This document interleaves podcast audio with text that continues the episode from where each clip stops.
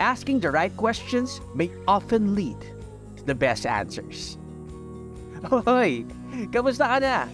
Let's have fun finding out more about ourselves by exploring the power of our words and thoughts and how they shape our reality. We will be focusing on the things that we can control and manage the things that we can't. Tara, let's start believing more in ourselves. Welcome to this episode of Self Talk with me, Ken Ken Somera.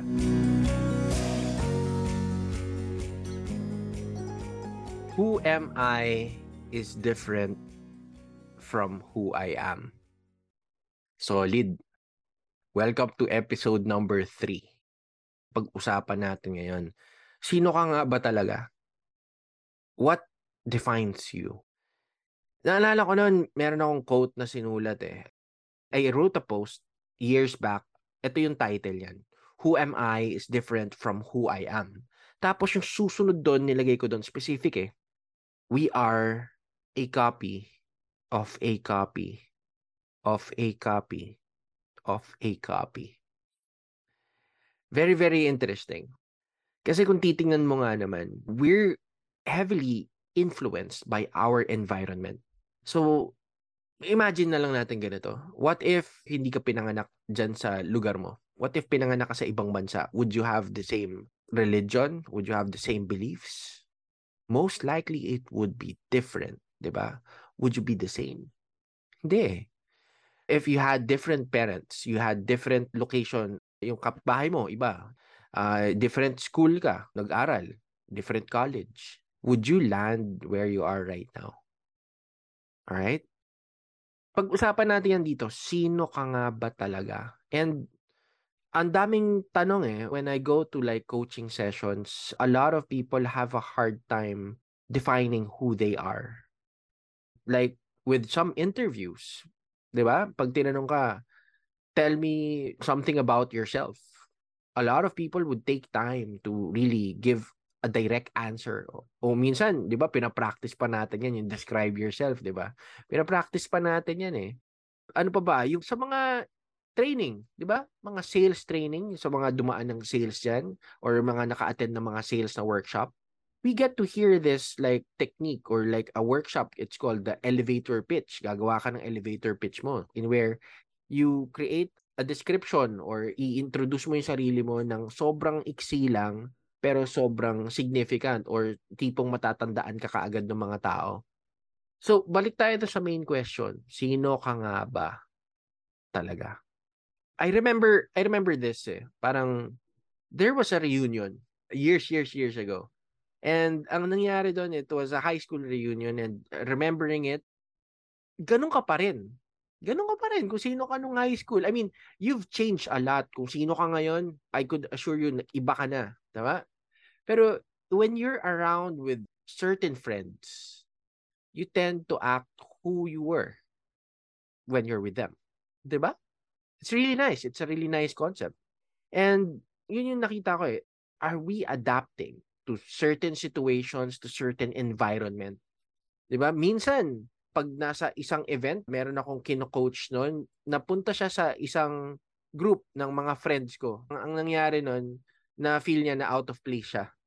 Kasi parang kasama ko lang siya eh. Tapos dumating yung mga ibang kaibigan, tapos we went somewhere. Tapos nakita ko eh, na feel niya na out of place siya. So ngayon, yung kaninang confident na tao na kausap ko, dahil na-feel niya na out of place siya, biglang nawala yung confidence, biglang naging sobrang mahiyain. Nag-shift, nag-shift. So, minsan mapapaisip ka, ito ba yung baseline identity o nag-adapt lang siya dun sa sitwasyon or dun sa environment? And ito rin, pwede mo rin itest to, no?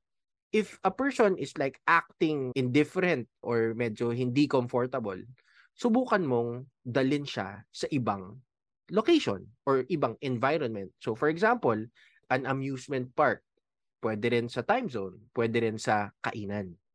Or somewhere comfortable, pwede rin sa malapit sa kanila, sa bahay nila. Look at how the behavior would change. Okay. So tingnan natin to ah. What makes you you? Do you want to stand out? Or do you just want to fit in? Right? You could answer those questions right now. Are you born to stand out or are you born to fit in? And how you answer these questions may actually change your viewpoint on things. Years back, yun yung mindset ko eh. Parang, I just have to fit in. I just have to fit in. I just have to fit in.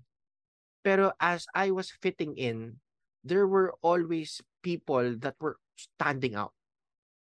And these were the natural leaders that I've looked up to. Sabi ko, teka lang, bakit ganun? Parang, kung titingnan natin, people who stand out right now, influencers, yan, yan. Tingnan natin, mga influencers, yung mga artista or leaders, tinatanggap nila yung attention on a day-to-day basis. Pero, tignan mo yung status nila. Are they mostly winners? Are they mostly determined people? Are they mostly successful people? May ganong setup eh. So, tignan natin, do we need to stand out? Or do we just need to fit in? Medyo naging clear yung sagot sa akin. I think I was 25 already when I determined that, teka lang, I'm standing out. I should stand out. Should I be the same or should I be different? In a world na parang lahat sumusunod sa agos, sa theme, sa uso, di ba? Teka lang, pwede mo namang gawin yun eh, pero you could still create something that could inspire and influence a lot of people. Yun naisip ko. Parang, a king makes the rules. Di ba? So, are you going with the flow? Or are you going against the flow and make your own flow? Yun yun. Back then, yun, yun yung naisip ko. Sa linya ko na trainer ako, uh, freelance trainer and coach, looking around me, it was like prim and proper. Ano nga ba ang coach? Do I align my behavior to be that sort of coach na tinitingnan ng tao. Kasi, di ba, kung titingnan mo, a coach is someone well-respected, speaks really with wisdom. Pero, as I was thinking about it deeply, teka lang, pwedeng hindi eh. Pwedeng hindi ako maging prim and proper. Pwedeng ako maging sarili ko pa rin. At the same time, inspire and help a lot of people pa rin. Now, ang titingnan na dito is how. ba? How? How?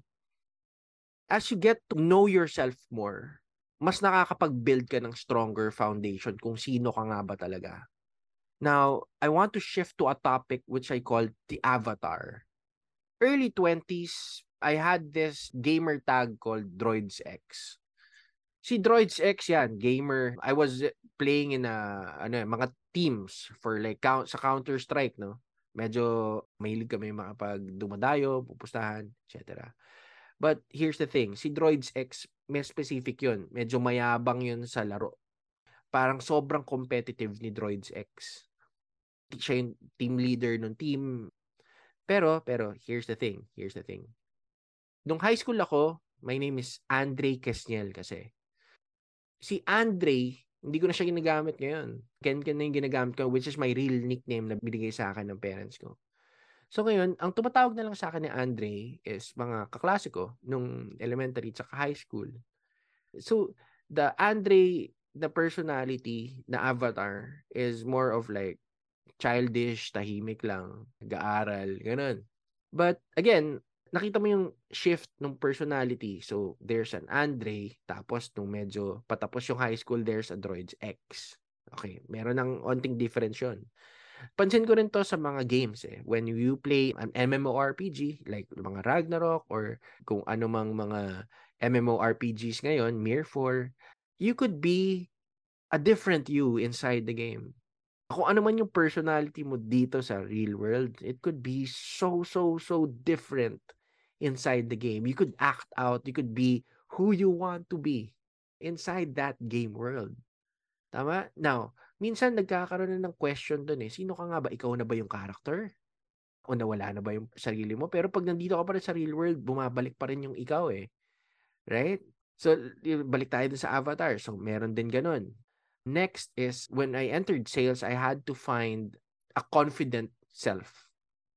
When I was training, ang nangyari nun is na-produce ko si Ken. Kasi sabi ko, medyo mahirap tandaan si Andre. Hindi ko naman pwede gamitin yung Kesniel. Pwede actually yung Kesniel nun eh, pero, pero medyo nahihiya ako, hindi ko ginamit. Pero ang nakita ko nun was, hindi ko pa pwede gamitin si Ken Ken kasi naisip ko noon pambata Ken Ken di ba? Wala bakit taxi di ba? All right so I created the Ken avatar. Si Ken ito yung public speaker. Ito yung confident ayos yung posture pakikipag-usap ka kay Ken. Ano siya? Very professional oh hi nice to meet you yeah my name is Ken so ano pag-uusapan natin ngayon ayan yung boses modulated so as years went by, dito na ako na-expose with neurolinguistic programming. I got training from different coaches also, from mentors. I got I searched a lot of things on the internet to improve, to think differently, to think better. And at that time, I asked a lot of questions sa sarili ko. Teka lang, sino nga ba talaga ako? And then, doon na ako napunta sa combination ng lahat ng avatars ko. I tried to find a base point kumbaga uh, sa mga nakakaintindi ng mga ikigai, 'di ba? Yung mga circle circle tapos kung ano yung nasa gitna, yun yun eh. Yun yung hinahanap ko eh. So, looking at different personalities, nakita ko na I'm very playful. I'm focused on fun. I love working with people. I like making connections with um, anything. I'm very curious parang nag enjoy din ako na tahimik lang minsan, pero nag enjoy din ako na maingay din minsan. I love music. So, parang inisip ko lahat. Inisip ko lahat, sinulat ko yun lahat. And then, nung nasulat ko yun lahat, teka lang, ito yung main na factors ko that makes me, me. Okay? Ngayon, napansin ko, since sa bahay, ang tawag sa akin, Ken Ken. Nung college na ako, Ken Ken na rin yung tawag sa akin. Teka lang, bakit hindi ko pa kayang ipakilala yung Ken-Ken sa public? Bakit? So tinitingnan ko sa reality ko as a coach, parang yung pagiging fun and playful, parang hindi naaakma dun sa corporate trainer na inaasam ko nun. Yung parang, eh, kailangan ko maging corporate trainer eh. And when you're doing corporate training, meron specifics na parang conduct na kailangan mong i-portray doon. Kailangan magalang ka eh, respetado ka, may authority ka, leader ka. Tama? May ganun eh, may ganun na stigma eh. So, sabi ko, teka lang, medyo conflict. But here's the thing. When I got to accept that, lalo na sa marketing, hindi, you, you cannot please everyone. Meron talagang mga tao dyan that would appreciate you. Baka lang hindi mo na expose yung sarili mo dun sa right market mo. So, di ba, minsan, sobrang pangit ka dito, pumunta ka dun sa bansa na sobrang pogi ka. di ba? Baka, baka, baka yung, yung kapugian mo, hindi, hindi para dito sa Pilipinas. Baka para sa ibang bansa, di ba? Hanapin mo yung bansa ngayon. Alright? So, balik tayo doon. Ken Ken, sabi ko, teka lang, I have to focus on the right environment. That's where I centered with friends and a niche So, studying neurolinguistic programming and, for example, sales, wala ako masyado nakita kang nagtuturo ng persuasion.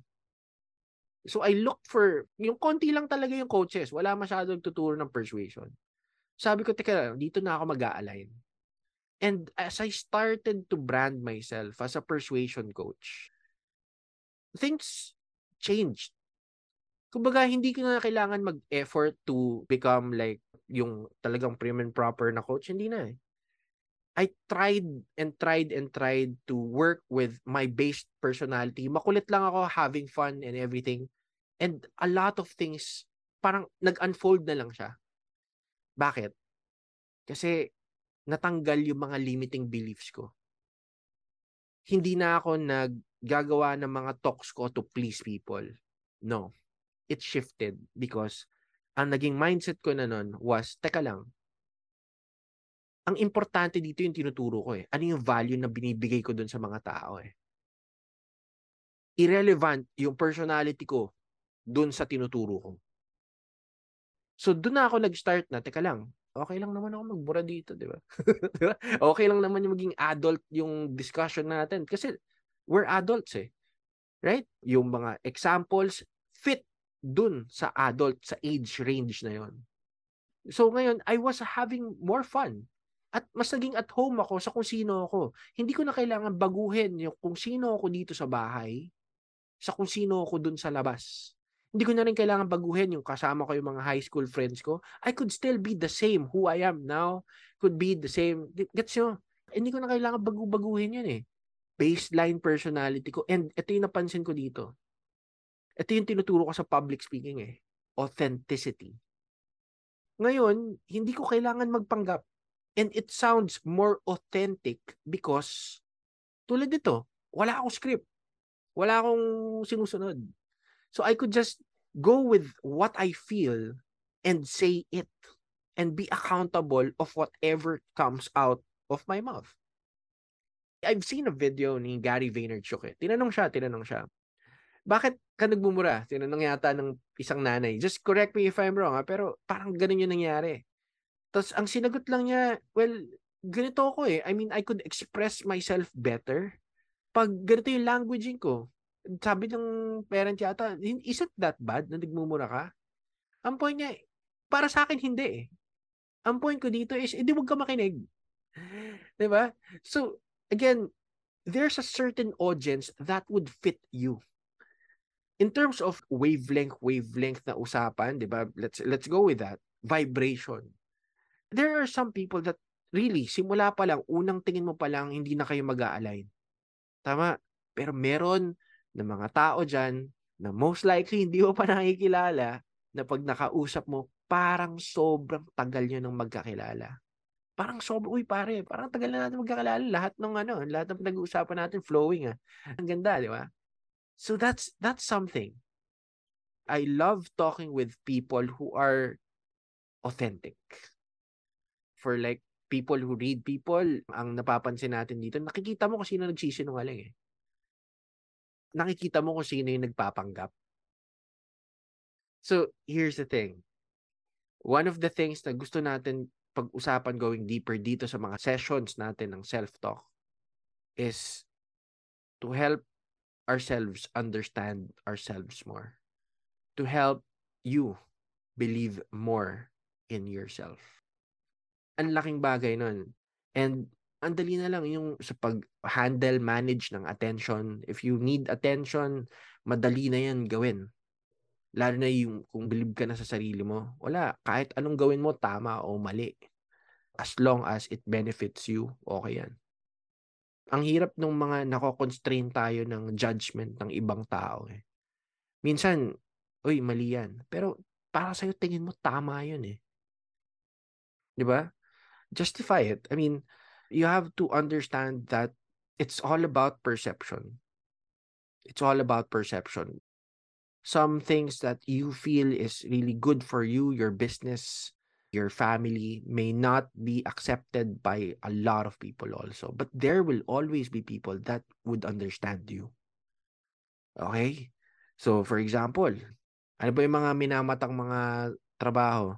For example, um, I've been in MLM, network marketing. And in network marketing, a lot of people, marami na mga asar sa iyo dyan eh. I respect the industry. Galing ako dyan. So, di ba? Uy, kape tayo. Uy, MLM, power, power. Aasarin ka pa ng iba eh. Right? Pero here's the thing na natutunan ko dun sa industriya ngayon. Nasa iyo nakadepende yung success mo. Hindi sa kanila. Nasa iyo. So, yung movement mo na pag-invite sa mga tao, pagkausap sa mga tao, samot-saring rejection matatanggap mo. Pero again, after 100 rejections, naka-close ka ng isang malaking deal, yung isang deal na yan could change your life. It's the same with dating, di ba? Finding the love of your life. A lot of people really fear taking a risk. Like going on online dating. Yung iba, ayaw. So, syempre, hindi ka mananalo ng loto kung hindi ka tataya, di ba? so, again, one of the things that we want to do is to find what's worth risking. You know, what's worth the risk. All right? So, I have some questions para sa inyo. Questions para lang itanong sa sarili. Una, balikan natin yung unang tanong. Sino ka nga ba talaga? Sino ka sa harap ng magulang mo? Ano yung mga personalities na yon? Sino ka sa harap ng mga kapatid mo? Sino ka sa harap ng mga kaibigan mo? Sino ka sa harap ng mga kaklase mo? Sino ka sa harap ng mga katrabaho mo? Sino ka sa harap ng mga relatives mo? 'Di ba? Oo, sino ka? Write it down kung kaya mong isulat and hanapin mo yung baseline. Ano yung commonality nitong lahat ng to? Ano yung mga behaviors na common para sa iyo, hindi mo kailangan magpanggap, hindi mo kailangan aralin, hindi mo kailangan i-adjust. Ano yung mga 'yon? Okay? Tapos pag-usapan din natin dito yung yung anchors, 'yan. Kasi anchors naman uh, as I explained dun sa previous episode natin, it's really weird eh. Kung tulog ka, tapos pangalan mo for example, Mark. Tulog ka, biglang may tumawag na, Oy, Michael, hindi ka nagigising eh. Hindi ka magigising. Tapos bigla kang tinawag na Mark, Mark, Mark. Minsan kuya, di ba? Kuya, kuya. Oy. O daddy, daddy, di ba? Minsan bigla ka nalang magigising. Kasi na, napoprogram sa utak natin kung ano yung mga pangalan natin. Trigger yan eh. It's a very strong trigger. So, I just want to add this siguro, no? Para additional learning. One experience na nangyari nung nasa call center pa ako is how to make a person hindi naman relax. Pero importante kasi na makuha namin yung attention ng tao, lalo na pag sobrang galit na niya. So, syempre, irate na irate yung customer, di ba? So, one of the techniques na napansin ko doon was you using the name nila. So, kunwari, pangalan niya is Michael. Uh, Michael? Michael. Michael. Hanggang sa mag, what? What? Oh, nakuha mo na attention niya. Ngayon, pwede ka na ulit magsalita. Right? So, naalala mo yung panahon na bata ka, tatawagin talaga ng nanay mo yung buong pangalan mo. Di ba? Pag galit sila, buong pangalan mo to get your attention. Right? So, sa panahon yan, pansin ko, ano eh, meron tayong tinatawag na personalization. Ang taas ng factor na yon yung customization natin ngayon. Na tipong pag meron kang mga accessories, kailangan minsan specific, pinapersonalize mo pa yan. Wallpaper mo, personalized to fit you. Meron nang ganun eh. Kaya nang gawin eh. di ba?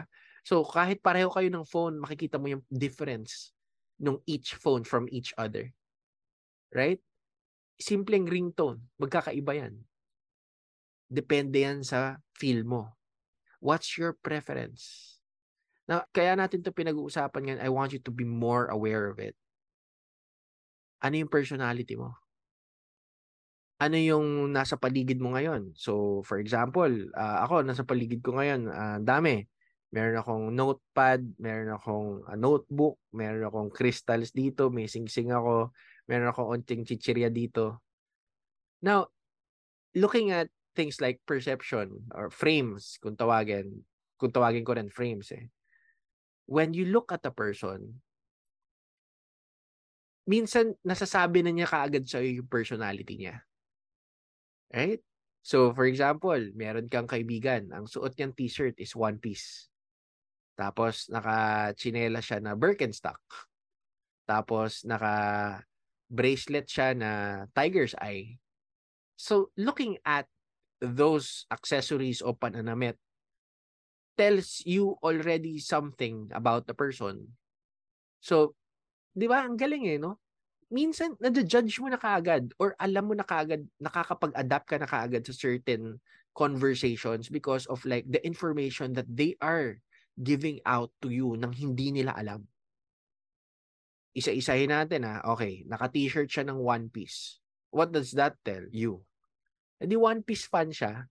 Uy, ang ganda ng t-shirt mo ah. So, to make him feel good, to make him or her feel good, ano kailangan mo sabihan?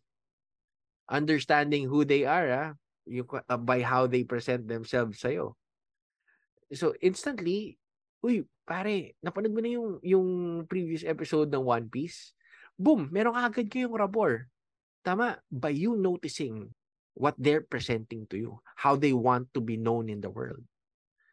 Uy, ang ganda ng bracelet mo ah. Uy, tiger's eye yan ah. Uy, ano pa yung ibang mga crystals na gusto mo? Ayan, meron akong contact eh. Right? Diba? Nakakapag-build ka na kaagad. Add ka na kaagad ng value. Same with chinelas, di ba? Kuwari, may mamahaling naka Air Jordan siya or uh, mga Ultra Boost na sapatos. Pati mga rare brands, for example. Alam mo yung magkano yon alam mo kung gaano kahirap hanapin yung mga rare na kicks, di ba? So, ngayon, pag nakita mo yung suot niya yung isang rare na sapatos, alam mong either sneakerhead siya or talagang invested siya sa forma niya. Right? So, giving a compliment, kahit sobrang small compliment dun sa talagang pinop- pinofokusan niya na bagay, means a lot to a person and that could create really, really good rapport and connection with someone. Tama. Minsan, di ba, pansin mo, may, may mga OFW, solid, pagka uwi, lahat ginto. Di ba? Kita nyo kagad, di ba? Solid, solid. Because clear, yun yung statement eh. Minsan, we, we, we just want to create a statement para mapansin tayo. And people notice change. When nakita nila, for example, di ba, karamihan sa atin, inaasar ng mataba, di ba? Bakit? Kasi dati, nung nakilala kita, di ba, ganon yung hinap, hirit dun eh. Payat ka pa kasi. Eh ngayon, kitang-kita yung difference in weight. Di ba? So, masasabihan ka talaga, uy, yung taba mo na. Siyempre, kasi yung baseline na tinitingnan nila, nung payat ka. So, kung wari, pangit ka nung high school, tapos nung pagtanda mo, diba, nagparatoke ka na. nagparatoke ka na, di ba? Pogi ka na, maganda ka na ngayon. So, pansin pa rin nila yung change. And here's the thing, with those changes, personality also changes. Naalala ko yung statement nito eh. Uh, I think na pag-usapan namin to ng mga friends ko na isang araw. Ito yung statement na yun. Nakakalimot ka na. Porke bla bla bla. Or, uy, mari, yabang mo na ngayon ah. Porke bla bla bla. Ito may mga ganong statement, di ba? Pero, looking at it with different lenses, here's the thing hindi umabot yung taong yun dun sa level na yun or dun sa success niya. Most likely with that same circle of friends. So, dito pumapasok yung sabi, di ba, birds of the same feather flock together, yung statements na tell me who your friends are and I'll tell you who you are. May mga ganong statement, di ba? And I, I could agree with that. It sounds really right. Because as you get to improve with your circles, your friends, your connections, nagbabago. Minsan, na, mas nabibigyan ka ng mga opportunities na hindi mo nakukuha dati. Right? So, isa sa mga techniques na tinuturo ko sa mga kino-coach ko is to get to understand what's the next level ng circle mo. Ano yung next level? Pero still, I I want everyone to create an anchor pa rin. Isang circle of friends na pwede mong balikan. Yung tipong you could still be who you were, who you are, who you old, yung old school mong sarili. You could still go that, back to that. Pero yung development, sabi ko nga parang you could always be better than your previous self if you wanted to. May baseline ka na, alam mo na kung sino ka kahapon. Alam mo na kung sino ka for the past years eh. Maybe you could be someone new. Maybe you could be someone better. Ang dami, ang daming iniisip na ganun eh. Pero again, balik tayo doon. Baseline. Sino ka nga ba talaga? And once you understand who you are, it's easier to get to improve yourself and to be a better self than who you were yesterday. See you on the next episode.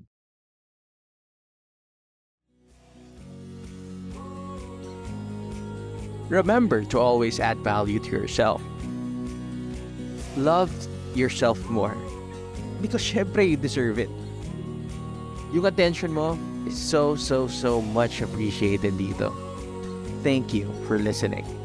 And if you learned something from this episode, make sure to follow me on my Facebook page, syempre sa Instagram din, saka sa TikTok to catch all the latest insights, workshops, and interviews. And syempre, if you see yourself needing more for one-on-one coaching or even team workshops, feel free to message me on my page. Cheers!